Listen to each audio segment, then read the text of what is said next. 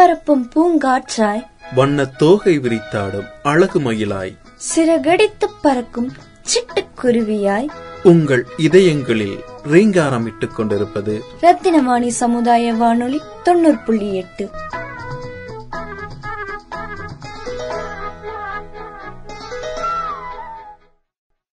Doctor APJ Abdul Kalam ஐயா அவர்கள் பற்றிய குறிப்பு. அனைவருக்கும் இனிமையான குரல் வணக்கம் தமிழ் வணக்கம். இந்தியாவின் தலை சிறந்த விஞ்ஞானி யார்? ஏவுகணை நாயகன் யார்? இந்தியாவின் பதினோராவது குடியரசுத் தலைவர் யார் என்று சொல்லித் தெரிவதை விட கனவு காணுங்கள் என்று சொன்னவர் யார் என்றால் உங்கள் அனைவரின் நினைவில் நிற்பது டாக்டர் ஏபிஜே அப்துல் கலாம் ஐயா அவர்கள்தான். இந்த கனவு நாயகன் பிறந்த தினமான இன்று அவரை பற்றிய சிறிய தொகுப்பு உங்களுக்காக உங்களுடன் இணைந்திருப்பது உங்கள் உஷா நந்தினி சதீஷ்குமார். இன்று நாம் கனவு நாயகன் அப்துல் கலாம் ஐயா அவர்களின் வாழ்க்கை வரலாறை பற்றி பார்க்க போகிறோம். சாதிக்க வேண்டும் என்று நினைத்தால் மட்டும் போதாது அதற்கான முயற்சியில் ஈடுபட்டால் மட்டுமே சாதிக்க முடியும். உலக வாழ்வில் ஒளிர வேண்டும் என்றால் அவரவருக்கான பக்கங்களை உருவாக்கினால் மட்டுமே இறந்த பின்பும் பேர் சொல்லும் மனிதனாக இருக்க முடியும். இதை இப்படி விளக்கினால் சரிவராது இதோ அவர் பாணியில் கனவு காண வேண்டும். உறக்கத்தில் வருவதல்ல கனவு. உன்னை உறங்க விடாமல் செய்வதே கனவு என்று உரிமையாய் அவர் நேசித்த மாணவர்களுக்கும் இளைஞர்களுக்கும் எடுத்துச் சொல்லிச் சென்றவர். அவர் இறந்த போதும் இன்னும் மனச்சுவற்றில் அவர் உதிர்த்த வார்த்தைகள் நிலைத்து நிற்கிறது. அப்துல் கலாம் ஐயா அவர்கள் ஆயிரத்தி தொள்ளாயிரத்தி முப்பத்தி ஒன்னாம் ஆண்டு அக்டோபர் மாதம் பதினைந்தாம் நாள் ஜெய்னுல்லா ஆப்தீனுக்கும் ஆஷி அம்மாவுக்கும் மகனாக பாம்பன் தீவில் உள்ள ராமநாதபுரம் மாவட்டத்தில் ராமேஸ்வரத்தில் பிறந்தார். இவர் இஸ்லாமிய குடும்பத்தைச் சேர்ந்தவர். ராமேஸ்வரத்தில் உள்ள ஒரு தொடக்கப் பள்ளியில் தனது படிப்பை தொடங்கினார். குடும்ப வறுமையின் காரணமாக சிறு வயது முதலே வேலைக்கு சென்று படித்து வந்தார். அதிகாலையில் முன்னதாகவே எழுந்து செய்தித்தாள்களை விநியோகம் செய்து பின்பு பள்ளிக்கு திரும்புவார். பள்ளி முடிந்து வந்ததும் காலையில் செய்தித்தாள்கள் விநியோகம் செய்ததற்கான பணத்தை பெறச் செல்வார். இவருடைய கல்லூரி வாழ்க்கை அப்துல் கலாம் ஐயா அவர்கள் தனது பள்ளி படிப்பை முடித்த பிறகு திருச்சிராப்பள்ளியில் சென்ட் ஜோசப் கல்லூரியில் இயற்பியல் பாடம் எடுத்து படித்தார். பின்பு இவர் ஆயிரத்தி தொள்ளாயிரத்தி ஐம்பத்தி ஐந்தாம் ஆண்டு சென்னை ஐஐடியில் விண்வெளி மற்றும் பொறியியல் ஆராய்ச்சி படிப்பை தேர்வு செய்து படித்தார்.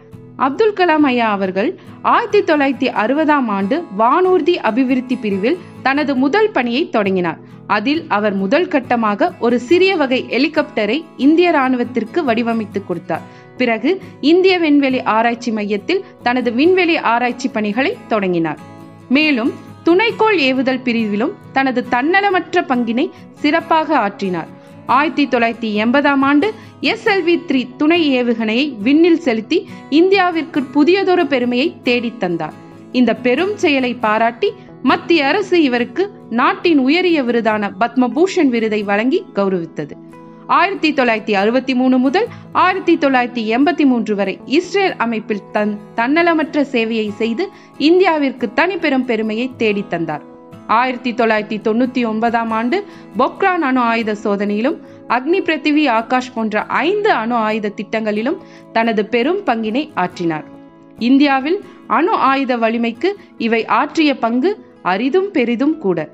ரெண்டாயிரத்தி இரண்டாம் ஆண்டு குடியரசுத் தலைவர் தேர்வில் வெற்றி பெற்று ஜூலை இருபத்தைந்தாம் நாள் இந்திய நாட்டின் பதினோராவது குடியரசுத் தலைவரானார். இவர் குடியரசுத் தலைவர் ஆவதற்கு முன்னரே நாட்டின் இன்னொரு மிக உயரிய விருதான பாரத ரத்னா விருதை வழங்கிய மத்திய அரசு இவரை கௌரவித்தது.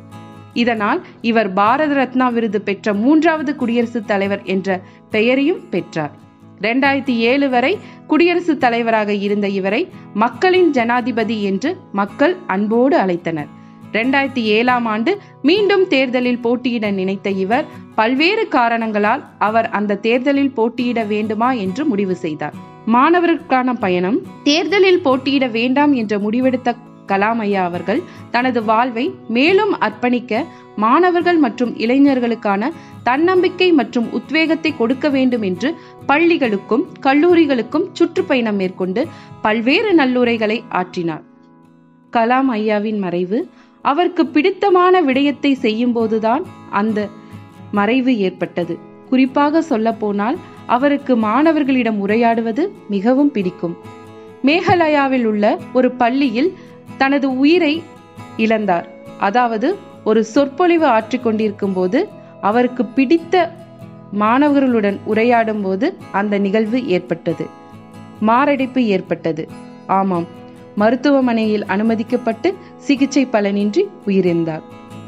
கலாம் ஐயா பெற்ற மிகப்பெரிய விருதுகள் ஆயிரத்தி தொள்ளாயிரத்தி எண்பத்தி ஒன்றாம் ஆண்டு பத்மபூஷன் விருது ஆயிரத்தி தொள்ளாயிரத்தி தொண்ணூறாம் ஆண்டு பத்ம விஷு விபூஷன் விருது ஆயிரத்தி தொள்ளாயிரத்தி தொண்ணூத்தி ஏழாம் ஆண்டு பாரத ரத்னா விருது.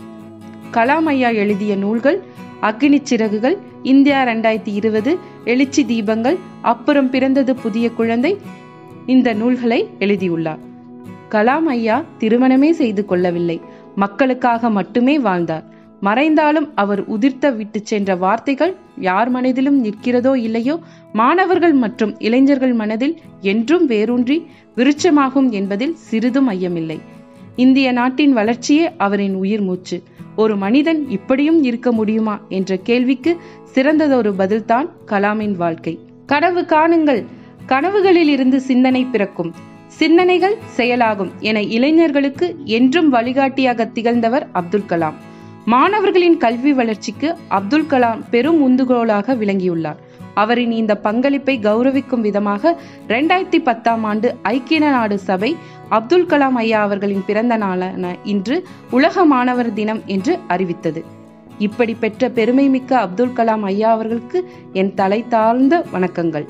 மீண்டும் ஒரு நல்லதொரு வாய்ப்பில் உங்களை சந்திக்கின்றேன். நன்றி வணக்கம்.